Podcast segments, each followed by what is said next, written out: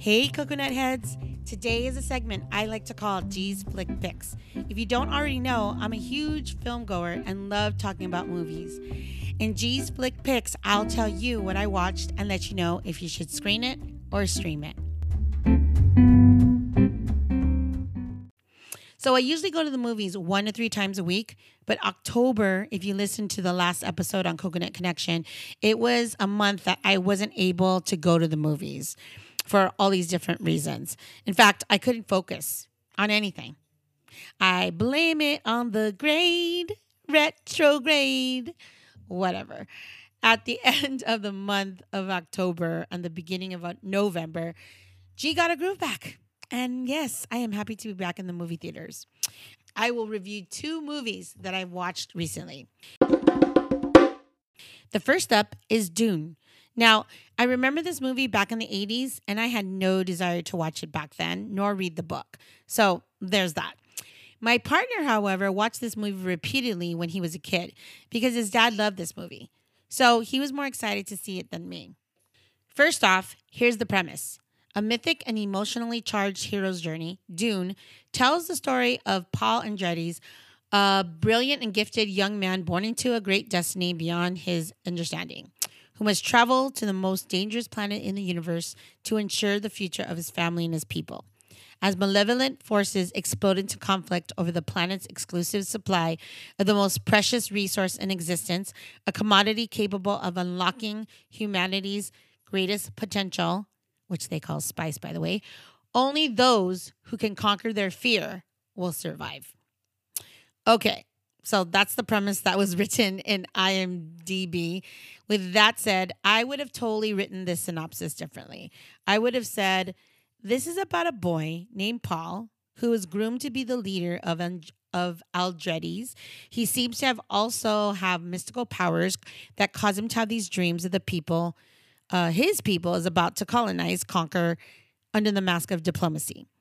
It seems to be the classic haves or have nots, as Paul and his people live on a lush, bountiful planet, and the people that are about to conquer live in dust and dunes with sandworms and shortage of water. And the only thing they have of value is quote unquote spice, which many want to take, commodify, and use without mutually benefiting the people they take or do business with. There are not many women in this film, and most of the women here are portrayed as witchy, veiled, or exotic. So you guessed it, I didn't care for it, but I am going to give another chance. I think part of my cranky review is that the concession stand was closed before I could purchase a drink. And since 90% of the film is set in a desert, I was parched, restless, and thirsty the whole two hours and 55 minutes. Yes, y'all better have napped before this because with previews, it's three and a half hours long. But I am planning to watch it again tonight and see if I change my mind. This time I'll be better prepared. A big reason why I agreed to watch this movie was Jason Momoa. And let's say we need to see more Jason Momoa on the big screen. However, and this is not a spoiler, we don't get to see him enough in Dune. You'll understand why if you see the movie. For now, I say stream it and make sure you have a lot of water and snacks on hand. Next up, Eternals. This will be easy. If you like the Marvel Universe, you'll like this. It's a typical MCU production with a cast of quote unquote space Avengers, and you easily get attached and like them. Remember to stay for the bonus videos at the end. Then look up what it all means when you get back from the theater, like we did. The premise is this Following the events of Avengers Endgame, an unexpected tragedy forces the Eternals, ancient aliens who have been living on Earth in secret for thousands of years, out of the shadows, reunite against mankind's most ancient enemy, the Deviants.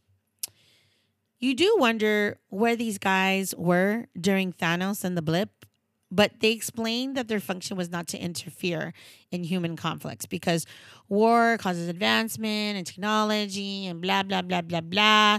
Yo, they could have just helped the homies out though, but I digress. The casting was good, each character complemented each other.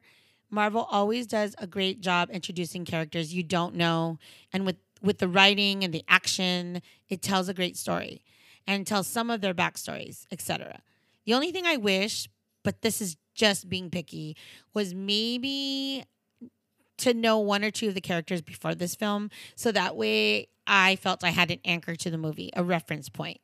You know, someone I can make connections to. But I think the movie as a whole does this with one of the main characters, Sersi, who is Gemma Chan, who's one of the characters from Crazy Rich Asians. Yes, love to see an Asian lead, who we see the conflict through her point of view. All in all, definitely superhero heads need to watch this film. And can I say, I love seeing Shang-Chi's char- character added to the intro of the Marvel logo. Yes. So screen it and make it a movie night out.